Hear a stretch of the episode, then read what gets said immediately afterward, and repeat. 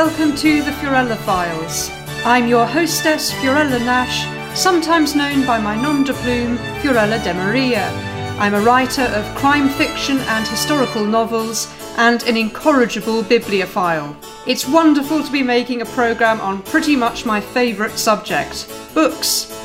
On my show, I will be introducing you to books, classic and contemporary, that you must read, should enjoy reading, or should not touch with an eleven-foot barge pole. Once a month, next week in fact, I will also be doing my special edition children's book show involving younger reviewers talking about and sharing their favourite books. Well, today I have three books to share with you from three different countries and in fact two different continents. Starting with A Daughter's Memoir, all the way from the United States, moving on to wartime Britain, a very famous author. If I say Climbing Through a Wardrobe, you probably know who I mean, though it's not that book. Ending with a novel published by Ignatius Press, which I promised to review this week. I was going to review it last week, but I reckoned you'd all be so depressed after some of the other books I was looking at that I might just have to save it. And that's a book that emerges from Civil War Spain, a new English translation of a Spanish novel. So, the U S A, Britain and Spain. Starting off with my non-fiction choice of the week. I had another plan, in fact, for the book I was going to explore with you, but events of the last week made me change my mind. I was on location filming a documentary when I heard the terrible news that a wonderful woman in the pro-life movement, one of the leaders, I feel, of the pro-life movement, had lost her two sons to a drug overdose. And it was such a terrible thing to hear. And I can't imagine really anything worse than losing a child. It's impossible to imagine what she's going through.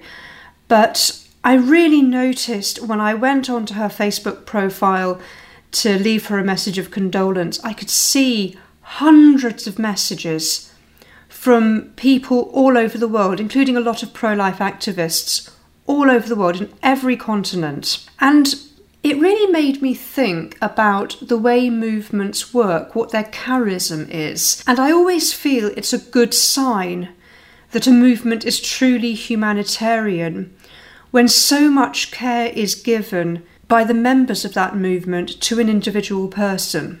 Whatever everyone was doing that morning when they heard the news, they got in touch with Rebecca and offered their condolences.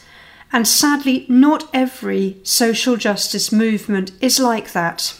This is going to come as a shock to my U S listeners, I suspect, but I was involved in all sorts of social justice movements when I was a student. I mean, it's what students do, isn't it? You go marching and all the rest. And it was very valuable to me. And I, I felt it was a very good thing for me to be doing.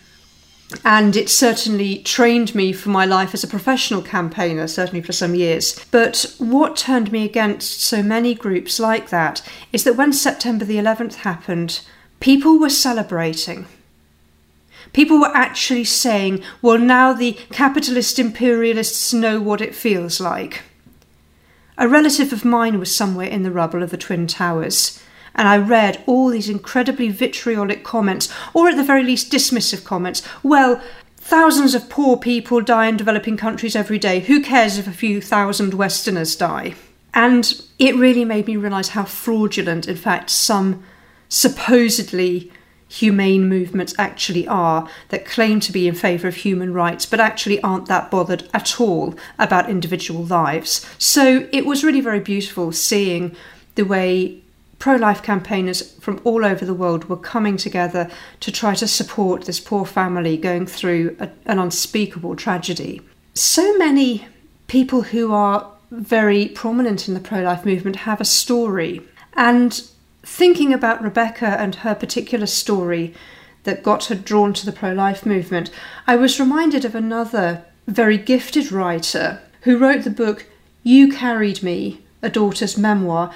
Her name is Melissa Ohden, and she's not so well known in Britain. I had only come across her because I was doing research into this field, but I gather she's a little bit better known in the States. She has her own website, so I would strongly suggest, as well as reading the book, that you go onto her website and learn a little bit more about her. She has an extraordinary story. She survived an abortion. Her mother had a very late-term saline abortion, which involves a saline solution, a salty solution, being injected into the womb, and the baby basically burns inside and out. And for whatever reason, possibly miraculous intervention, in Melissa's case, she was still born alive. And it was noticed that she was alive, and rather being just dumped in a side room to die, the medical staff took care of her and she survived. And then she went on to be a